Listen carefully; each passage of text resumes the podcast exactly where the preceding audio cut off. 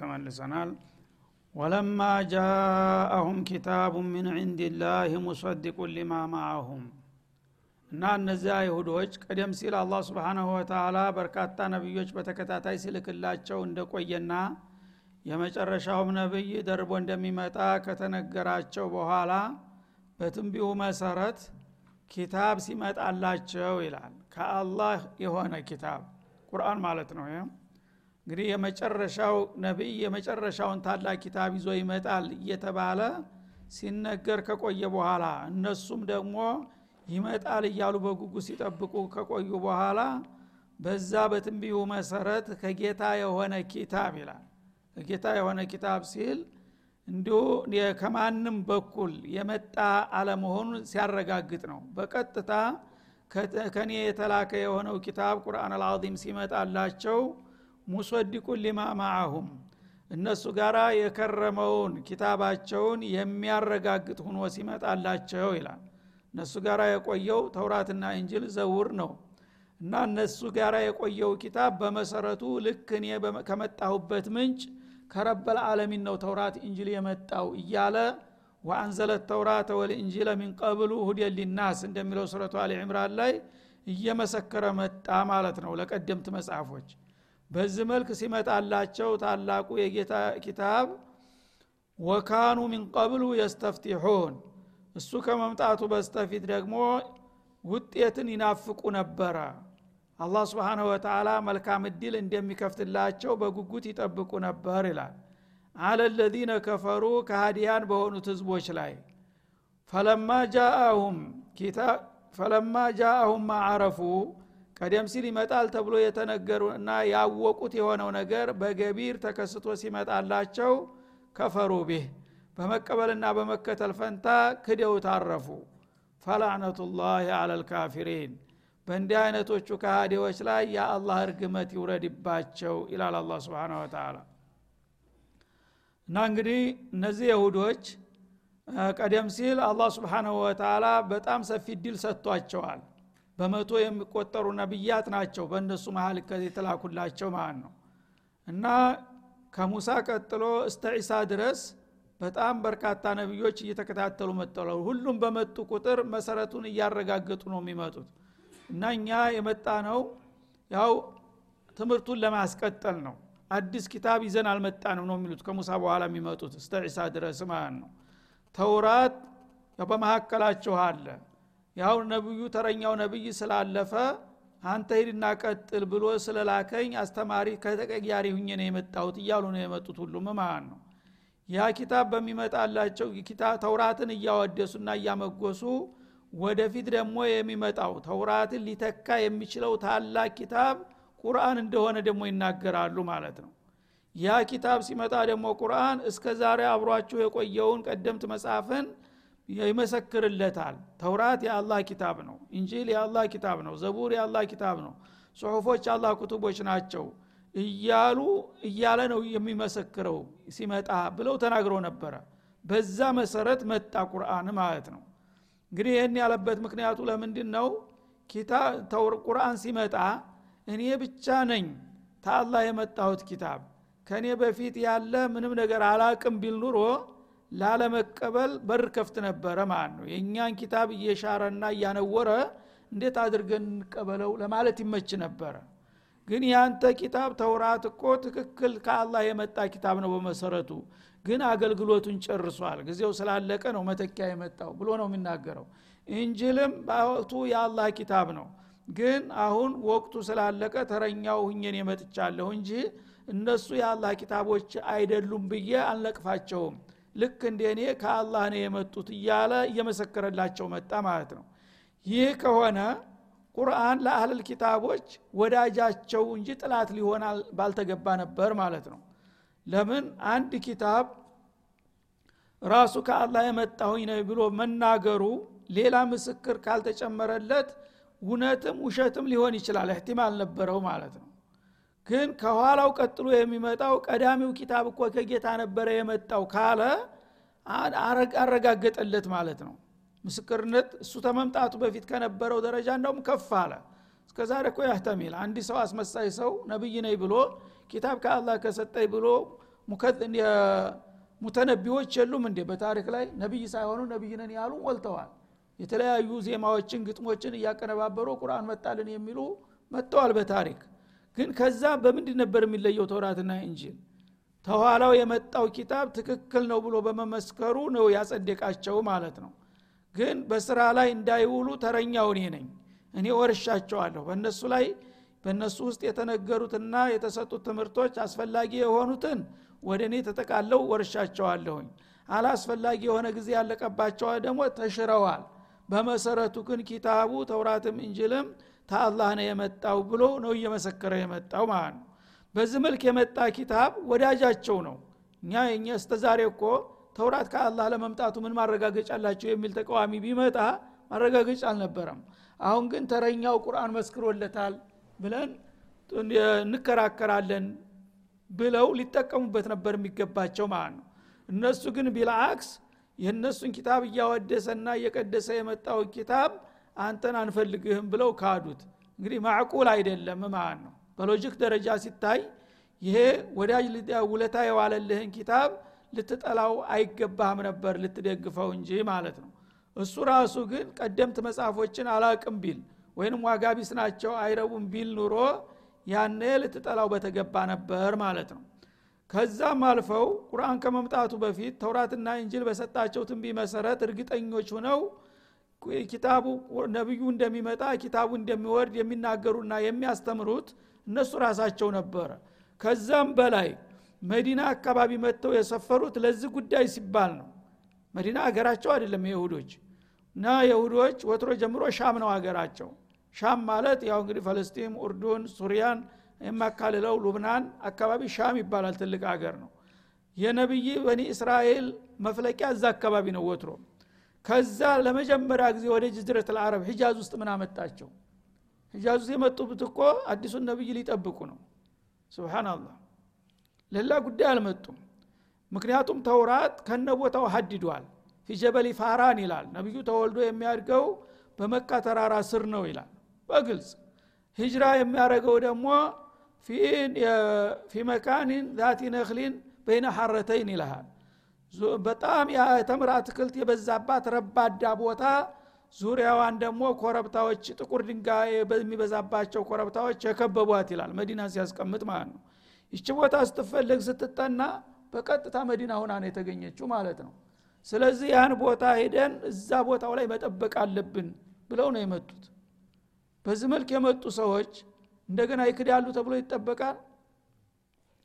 እና እንግዲህ አሽራት ሲኒን አሳልፈዋል። ነብዩ ሳይወለዱ በፊት ነው እዛ ቦታ መጥተው የሰፈሩት እሳቸውን ፍለጋ። ግን ተዛ መጥተው በጉጉ ሲጠብቁ ቆይተው እንደገና ደግሞ በአካባቢ ነዋሪዎች ተጽዕኖ ሲያረጉባቸው አንድ ህዝብ እንግዲህ በታገሩ ፈልሶ ለተለያየ ጉዳይ ወደ ሰው ሀገር በሚሄድ ጊዜ ያው ተለጣፊ ነው የሚሆነው፣ መብት የለውም ሀገሬ ስላልሆነ ማለት ነው። እና የዛ አካባቢ ነዋሪዎቹ አውስና ኸዝረጅ የሚባሉት ሙሽሪኮች ናቸው። ልክ እንደ መኮች ጣዖት እንጂ ምንም ነገር አያውቁም። እና አስላቸው ደግሞ እነዚህኞቹ አውስና ኸዝረጆች ተየመን ነው ፈልሰው የሄዱት። የየመን ግድብ በሚፈርስበት ጊዜ የሀገሩ ተጥቅም ውጭ ስለሆነ ተበታተኑ በየክፍለ በየአካባቢው። ተዛ አንዱ ክፍል ነው መዲና ሄዱ የሰፈረው። እና እነዛ አውስና ኸዝረጅ የሚባሉ ሁለት ቡድን ሆነው መዲና ለብዙ ምዕተ ዓመታት ቆይተዋል። እነዚህኞቹ የይሁዶች ግን ወደ መጨረሻ ነው የመጡት። መሃል ከተማውን እነዚህ ስለያዙት እነሱ መሃል ከተማ መግባት አልቻሉም የይሁዶቹ ማለት ነው። ዳርዳሩን ነው የሆኑት። ዙሪያውን ዳርዳሩን ያውም በጥገኝነት ማለት ነው። ባላባቶቹ እነዚህ ሙሽሪኮቹ ባላባቶቹ ነው ከተማ እንዳይገቡ አልፈቀዱም። እንግዳውሳ በዙሪያ ፊደዋህል መዲና መኖር ትችላላችሁ ብለው በጭሰኝነት ፈቀዱላቸው ማለት ነው። ከዛም እንደገና የነሱ ማህበርተኞች እንዲሆኑና ከነሱ ጋር ያው ተባብረው እንዲኖሩ ተስማምተው ቀጠሉ። ዋናው አላማቸው ግን ያ የመጨረሻው ነብይ ሲመጣ ከሱ ጋር ተባብረው እነዚህ ሙሽሪኮች ደብዛቸውን አጥፍተው መዲና የነሱ አገር እንድትሆን ነው አላማው ማለት ነው። ግን ይሄን ነገር ግጭት በሚፈጠርበት ጊዜ አልፎ አልፎ ይናገራሉ ራሳቸው።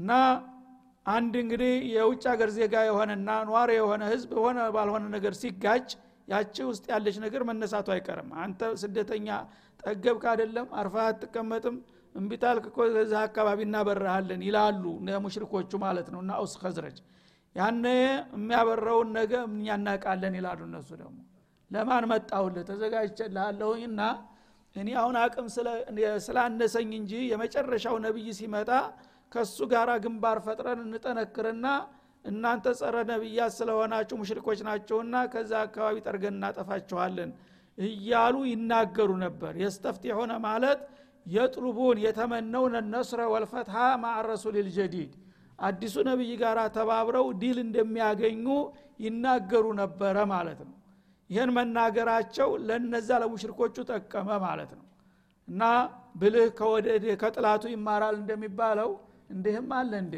ታዲያ የመጨረሻው ነብይ ሲመጣ እኛ እሱን ለምን አንቀበልም የሚል መልእክት እያስተላለፉ ነበር ማለት ነው ቅን ሰው ሁሉ ጊዜ በቀላሉ የጥቅሙን ያውቃል እነዛ ሙሽሪኮቹ ተሽለው እንደዚህማ ከሆነ ለካ እነዚህ የመናጢዎች የኛን ሀገር ሊቀሙ ነው መጨረሻው ነብይ ጋራ ተባብረው የከሆነ ደግሞ አዲሱ ነብይ ሲመጣ እሱን ለምን እኛ አንቀበለውም የሚል መሰረት ጣለ ማለት ነው ያጠቀማቸው ለነዚህኞቹ እና من قبل ማለት ነብዩ አለይሂ ሰላቱ ወሰለም ከመምጣታቸው በስተፊት እነዚህ ይሁዶች በመዲና ዙሪያ ይኖሩ የነበሩት ሙሽሪኮቹ ጋራ ሲጋጩ ምስጥር ያመልጣቸዋል ማለት ነው ሰው በሚናደድ ጊዜ ነው ምስጥር የሚያመልጠው ራሱ መቆጣጠር አይችልምና ማለት ነው እና يستفتحون እነሱን እንግዲህ ሙበጦን የሆነ በጃዙር የሆነ ዛቻ ይዝቱባቸዋል ማለት ነው አሁን እናንተ ያው ባላባተንን ብላችሁ ለጊዜው ተኩራሩ ተንቀባረሩ ግን ነገ አጌታ የነገረን የማይቀርትም ቢያለ የመጨረሻው ታላቁ ነብይ ይመጣል እዚህ አካባቢ ነው የስደት ሀገሩ ብሏል እሱ ደግሞ በሚመጣ ጊዜ እኛ ባለን ልምድ ይላሉ ያው ከታሪክ ነብይ ጋራ የማበርና የአላህን ፍቃድ የመቀበሉ ፍቃድ ልማዱ ስላለን ከሱ ጋራ እንዋሃድና ከሱ ጋራ ጠንክረንና አብረን እናንተን እናፈልሳቸዋለን ከዛ አካባቢ እያሉ ይደነፉባቸው ነበር ማለት ነው በማላ على الذين كفروا ማለት على الاوس والخزرج فلما جاءهم ما عرفوا ያ ቀደም ሲል በትንቢያ ያወቁትና የናፈቁት ታላቁና ዝነኛው ነብይ ሲመጣላቸው ግን ከፈሩ به እንደዛቱትና እንደተመኙት አማኝ ሆነው እሱ ጋራ ማበር ሳይሆን በኒ እስራኤል ስላልሆነ እንደገና ካዱ እሱ ይመጣል የተባለው ይሄ አይደለም ይያሉ መካድን መረጡ ማለት ነው ያነ አውቆ ተፍና ልግመኞች ከመሆናቸው የተነሳ አላህ ተቀየማቸውና ምን አደረገ እርግመቱን አወረደባቸው ጭባ ሰፈረባቸው ማለት ነው ፈላዕነቱላሂ ዐለል ካፊሪን ዐለል የሁዲል ካፊሪን ወሁም ያዕለሙና አንሁ الرسول المنتظر የሚጠበቀው ነብይ እሱ መሆኑን እያወቁ የካዱ በሆኑት የካዲዎች ላይ ያአላህ እርግመት ይወርድባቸው አለ ማለት ነው በዚህ መልኩ ነው እንግዲህ አላህ Subhanahu Wa Ta'ala ሚስጥራቸውን ያጋለጠው ከዛ በኋላ ያው ሰው ታፈረ መመለስ አይችልምና እስተመጨረሻው ቀጠሉበት ነብዩ መሐመድ ሰለላሁ ዐለይሂ ወሰለም ኃይላቸውን አስተባብረው ከነዛ ኗሪዎቹ ሙሽሪክ የነበሩት አውስና ኸዝረጅ ሰለሙላቸው አንሳሩላህ ሆኑ ከነሱ ጋር ሆነው እናባርላለን ያሉትን እንደገና ወደ ሀገራቸው እንዲባረሩ አደረጓቸው ማለት ነው ቢሰማሽተረው ቢያ አንፍሰሁም እና እነዚህ በኒ እስራኤሎች ወይም ይሁዶች ነፍሳቸውን የሸጡበት ዋጋ ምንኛ ከፋ ይላል አላህ Subhanahu Wa Ta'ala ሁንና የነብይ ተከለኛ አለመሆኑን አውቀው ነው የካዱት አይደለም ነፍሳቸውን ለግላዊና ለግዚያዊ ጥቅም በመሸጣቸው ነው በትክክል 100% ይመጣል ተብሎ ሲጠበቅና ሲናፈቅ የነበረው ነብይ ይሄ እንደሆነ አውቀው ግን መቀበሉን የካዱት ለምንድን ነው ግዚያዊ ጥቅም አሳልፎ ላለመስጠት ነው ምክንያቱም እነሱ ነብዩ ከመምጣታቸው በፊት በአለም ላይ ያሉ የሃይማኖቶች መሪ ናቸው ሊቅ ናቸው ማለት ነው ሃይማኖት ከተባለ ይሁዳ ነው እና ክርስቲያኖቹ በሁለተኛ ደረጃ ነው የሚመጡት ማለት ነው እነሱም ደግሞ ምንጫቸው ያው ነው ኢሳንም ባይቀበሉ በመሰረቱ ያው ክርስቲያን የሆኑ ሁሉ ይሁዳን ዲን ይቀበላሉ ምክንያቱም ምንጫቸው መሰረቱ ተውራት ነውና ተውራት ኢንጂል ሲመጣ ተውራትን አልሻረውም ላሻሽለው ኢንጂል ሽረው አልመጣውም ነው የሚለው ማለት ነው ሁለቱንም አጣምረው ነው ክርስቲያኖቹ የሚጓዙት ማለት ነው ስለዚህ ይሄ ነገር በሚመጣ ጊዜ እኛ መርከዛችንን መልቀቅ የለብንም የሚለው ነገር ነው ያመረጡት ማለት ነው እኛ እስከዛሬ በመድር ላይ ወደር የሌለን የሃይማኖት ባላባቶች እኛ ነን። መንፈሳዊ መሪዎች መሆን ያለብን በአለም ላይ እኛ ነን። ይሄ ሰውዬ ግን ነብይ ነው ብለን ከተቀበልነው የን መርከዛችንን ሊቀማን ነው ብለው ነው የሰጉት ማለት ነው። ይሄ እንግዲህ ትንሽ ዋጋ ነው ዝግባ የማይባል ነገር። አንተ አንድ ሆነ ባባስ ሆነህ መዘርና መከበር ይቀርብኛል ብለህ ያአላህን አማና በአለም ደረጃ የላከውን ነብይ ትክዳለህ? اشتروا بها انفسهم ነብሳቸውን የሸጡበት ዋጋ ምንኛ ከፋ ይላል። እና ያው ኻኻም ባባስ ቅዱስ የተባለ መወደስና መሳለም ይቀርብናል ብለው ለዚች ዋጋ ሲሉ ሸጡ አኸራቸውንም ዱንያቸውንም ማለት ነው። አንየክፍሩ ቢማ አንዘለ الله አላህ ያወረደውን መመሪያ ቁርአንን ለመካድ ምንድነው ያገፋፋቸውና ያደፋፈራቸው ብትል ነፍሳቸውን ለውዳቂ ዋጋ መሸጥ ለግላዊ ስምና ጥቅም ብለው ይሄንን የመሰለ ዲል የጣሉት ማለት ነው። ይሄን ያደረጉት ለምንድን ነው? በግየን ሐሰደን ማለት ነው፣ በመቀኝነት። እና እኛ እስከዛሬ ታፍረን ተከብረን ይሁዳ ነው በአለም ላይ የሃይማኖት መሪ እየተባልን ቆይተን እንደገና ዛሬ ወረዳ ወርደን ከአረቦች ለወጣ ነብይ እንዴት እጅ እንሰጣለንና ለሱ ተማሪዎች ሆነን እንሰለፋለን? ይሄ ከሚሆንማ ባለው ስማችንን እየተከራከርን ብንቀጥል ይሻላል ብለው በዚህ መልክ በመቀኝነት ተገፋፍተው ነው ወደ ኩፍሩ የገቡት ይላል። እና መቀኝነቱ ለምንድን ነው? አንዩነዝል الله من فضله አላህ ከትሩፋቱ ማውረዱ አስቆጥቷቸው አላማን የሻው من عباده ከባሮቹ መካከል በመረጠው በፈቀደው ሰው ላይ አላ ሙሐመድን ማለት ነው አለይሂ ሰላቱ ወሰለም። እና ሙሐመድም እንደነሱ ያላህ ባሪያ ነው። በዘርም ከሆነ ደግሞ ከነሱ ያልተለየ ያጎታቸው ልጅ ነው። በምን ይበልጡታል? ተናንተና እነሱን እንደመረጣቸው አላህ ደግሞ በተራው ትሩፋቱን ያደለውን ሰውዬ መርጬ ይሄን ድል ስለሰጠሁት እንዴት እኛ ቀርተን ለሱ ይሰጠዋል በሚል አኩርፈው በመቀኝነት ነው ይሄን ነገር ላለመቀበል የወሰኑት ይላል ማለት ነው። እና በከባሮቹ መካከል በሻው ሰው ላይ ማለት እንግዲህ ሰው ሲባል በአጠቃላይ በመሰረቱ አንድ ነው። ከሱ መካከል አንድ ቀን ያንድኛውን ዘር መርጠዋለሁ እስከዛሬ ነው ሙሳን እንደመረጥኩት ማለት ነው። አሁን ደግሞ በተራው ሌላውን ከመረጥኩኝ ምን አለ? አላህ ያህኩም ማ ይሩድ ወይፍአሉ ማ ይሻ ነው። ተናንተና የፈለገውን መርጦ ነበር፣ አሁን ደግሞ ከባሮቹ መካከል ሌላውን የፈለገውን መረጠ። እኛ ግን እሱን ፍቃድ መቀበል አለብን ማለት ሲጠበቅባቸው ተናንተና በነካጁ እንደለመደ በእኛ እንደጀመረ በእኛ መጨረስ አለብን፣ ከዛ ውጪ ከሆነ ግን አንቀበለውም የሚል የምቀኝነት አቋም ይዘው ለጥፋት ተዳረጉ ይላል ማለት ነው። አሁንም ያለው ችግር ይሄ ነው። በአለም ላይ ሰዎች ሁሉ ጊዜ አንድ ብልጫ የሰጣቸው እንደሆነ ጌታ ያን የሰጠንን ነገር እኛ ልዩ ፍጡር ነን ብሎ መቆፈስ፣ ከኛ በላይ ላሳር ሌላው ቦታ የለውም የሚል የሰው ልጆችን ሁሉ ጊዜ የሚያጠፋው ማለት ነው። ምን አለ አንተንም እንደመረጠህ የአቅልየን ራሱ አንተን የመረጠ ጌታ ሌላውን ባሪያውን ቢመርጥ ምንድነው የሚከለክለው? ለአንተ ምን ልዩነት አለ ከሌላው? ግን ያይዋጥላቸው አይሁዶች ማለት ነው። እኛን እስከ ተናንተና መርጦናል፣ ብዙ ኩቱቦች አውርዷል፣ ብዙ ነብያቶች ልኳል። ስለዚህ እንደጀመረ በእኛው ማጠቃለል አለበት። ከዚህ ውጪ እጄ ሌላውን መርጣለሁ ሌላ ኪታብ አወርዳለሁ ካለ ግን ይሄንን እኛ አንቀበልም የመጣው ቢመጣ የሚል መቀኝነት ይዟቸው ነው ለዚህ ጥፋት የበቁት ኢላላ አላህ Subhanahu Wa Ta'ala። فباءوا بغضب على غضب እና ያወቁ ይሄንን የመሰለ ድርብርብ ጥፋትና ክፋት በመፈጸማቸውና ለግዚያውና ለግላዊ ጥቅም በመሸነፋቸው በቁጣ ላይ ቁጣ ተሸክመው ተመለሱ ይላል። እና እንግዲህ እነሱ ከወደ መዲና የመጡት ያአላህን ሪዷል ያገኙ ነበር። ግን ሲመለሱ ምን ይዘው ተመለሱ? ውርደትንና ቅሌትን ያአላህ እርግመትን ተሸክመው ተመለሱ ማለት ነው። ለምን? አቋማቸው በመበላሸቱ። መጀመሪያ ያአላህ ነብይ ያለበት ቦታ ሄደን ጠብቀነው እሱን እንደግፋለንና እንረዳለን ብለው አመጣጣቸው ምንድን ነበር የሚጠበቀው? ያአላህን ሪዷል ያጎናጽፋቸው ነበር። አሁን ግን በተቃራኒው የመጣውን እድል ባለመቀበላቸው ያአላህን ውዴታ በማትረፍ ፈንታ ያአላህን ቁጣ ሸምተው ተመለሱ ይላል። ያውም አንድ ቁጣ ሳይሆን ድርብርብ የሆነ ቁጣ ማለት ነው። ወሊልካፊሪና አዛቡ ሙሂን እንደገና አዲስ ስም ተወጣላቸው። ተናንተና አትባዑ ሙሳ ሙስሊሚን ነበሩ። አሁን ግን ወሊልካፊሪን ይላቸዋል አላህ Subhanahu Wa Ta'ala። ካዲዎች ናቸው እና ኢማን ሲመጡ ኢማን ይዘው ነበር የመጡት በተውራት በሙሳ ነበር። አሁን ግን ኩፍር ተሸክመው እርግመን እንደርበው ነው የሄዱት ማለት ነው። በመሆኑም ለእንዲህ አይነቶቹ ካዲዎች አዛቡ ሙሂን አዋራጅ የሆነ ቅጣት ተወስኖላቸዋል በአላህ በኩል ኢላህ ለማን።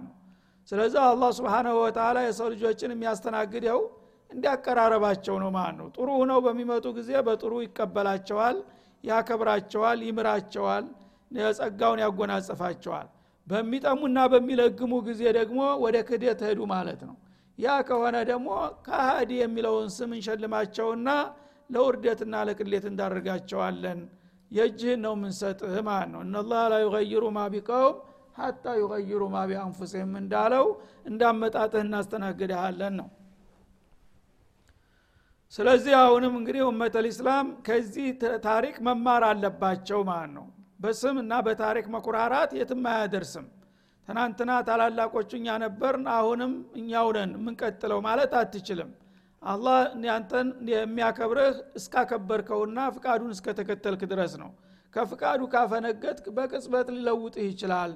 ስለዚህ በመስመሩ ላይ استقም كما أمرت እንዳለው በመስመሩ ላይ ቀጥ ብሎ የሚጓዝ ካለ አሁን ይቀጥላል፣ ካልጣልከው አላህ አይጥልህም ማለት ነው። አደረህን በልተህ እንደገና አቋምክን ገልብጠህ በስም ብቻ እየተቆራራህ እኔ ነኝ ታላቁ ተናንተ አሁን ምን ነው እቀጥላለሁ የምትል ከሆንክ ግን አይምሰልህ፣ ይሄ ነገር አይቀጥልም ይላል ማለት ነው። ወኢዛ ቂለ ለሁም አሚኑ እና እነዚህ እንግዲህ ከሃዲዎች እናንተ መጀመሪያ የመጣችሁት እኮ ታላቁን ነብይ ለማግኘትና ለመተባበር ነበረ። ታዲያሁን ምን ችግር ተፈጠረ?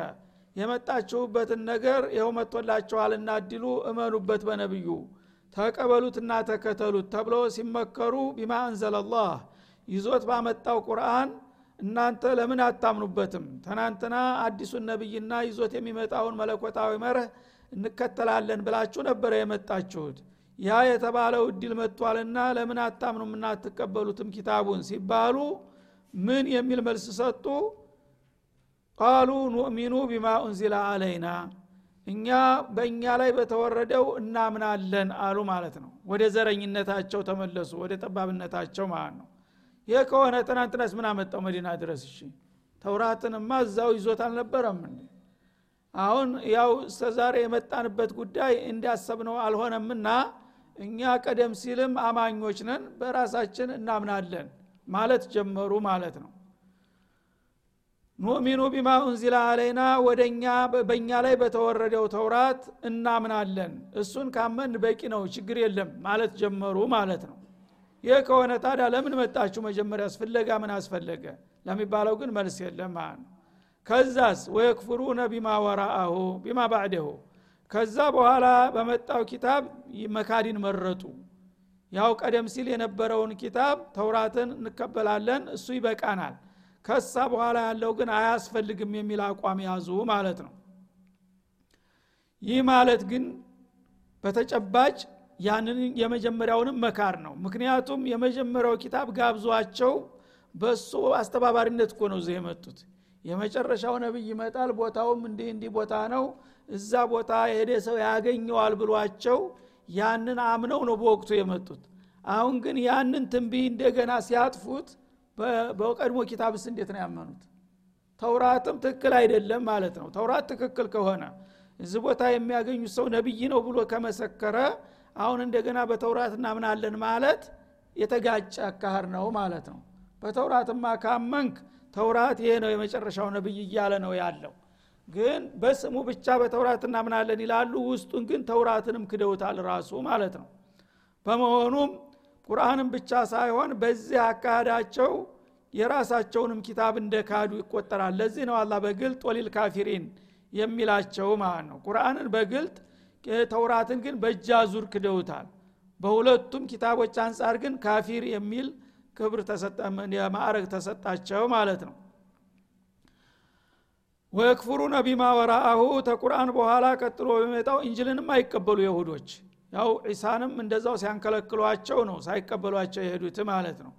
ቁርአንንም ጨምረው መሐመድንም እንደዛው ካዱ ማለት ነው። በመሆኑም በሁሉም ነብያቶች እንደካዱ ነው የሚቆጠረው።